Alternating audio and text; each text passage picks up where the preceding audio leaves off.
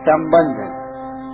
पूर्व श्लोक में भगवान ने गुणों की तात्कालिक वृत्तियों के बढ़ने पर जो गतियाँ होती हैं, उनके मूल में सात्विक राजस और तामस कर्म बताए।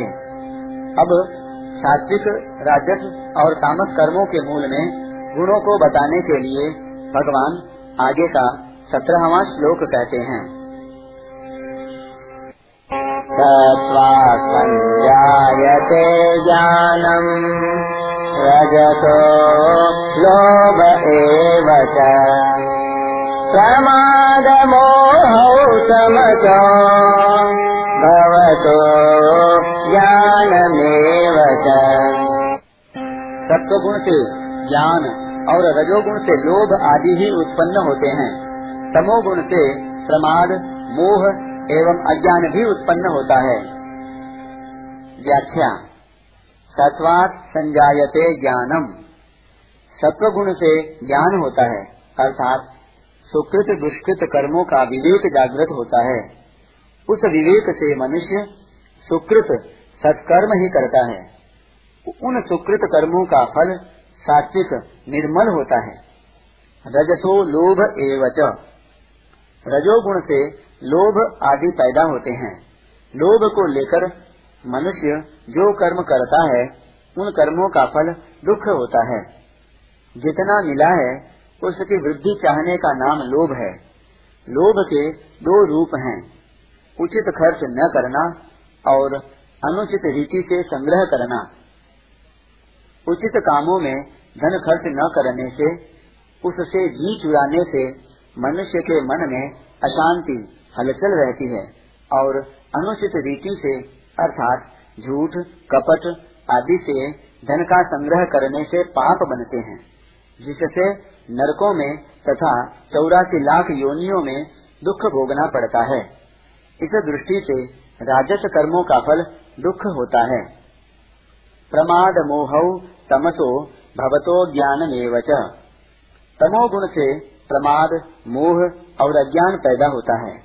इन तीनों के बुद्धि में आने से विवेक विरुद्ध काम होते हैं, जिससे अज्ञान ही बढ़ता है, दृढ़ होता है। यहाँ तो तमोगुण से अज्ञान का पैदा होना बताया है, और इसी अध्याय के आठवें श्लोक में अज्ञान से तमोगुण का पैदा होना बताया है। इसका तात्पर्य यह है कि जैसे वृक्ष से बीज पैदा होते हैं, और उन बीजों से आगे बहुत से वृक्ष पैदा होते हैं, ऐसे ही तमोगुण से अज्ञान पैदा होता है। और अज्ञान से तमोगुण बढ़ता है, पुष्ट होता है। पहले आठवें श्लोक में भगवान ने प्रमाद, आलस्य और निद्रा, ये तीन बताई। परंतु तेरहवें श्लोक में, और यहाँ प्रमाद तो बताया, पर निद्रा नहीं बताई।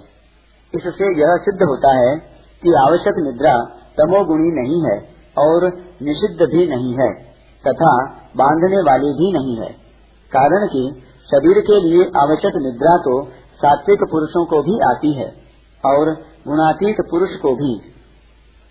वास्तव में अधिक निद्रा ही बांधने वाली निषिद्ध और तमोगुणी है, क्योंकि अधिक निद्रा से शरीर में आलस्य बढ़ता है, पड़े रहने का ही मन करता है, बहुत समय बर्बाद हो जाता है।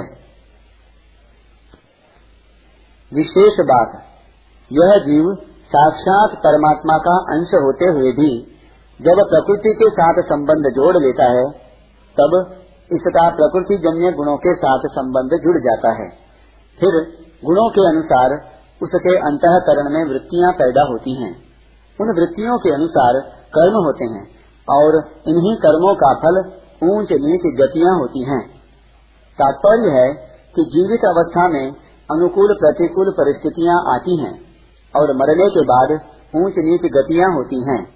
तात्पर्य है कि जीवित अवस्था में अनुकूल प्रतिकूल परिस्थितियाँ आती हैं और मरने के बाद ऊंच नीच गतियाँ होती हैं वास्तव में उन कर्मों के मूल में भी गुणों की वृत्तियाँ ही होती हैं, जो कि पुनर्जन्म के होने में खास कारण हैं।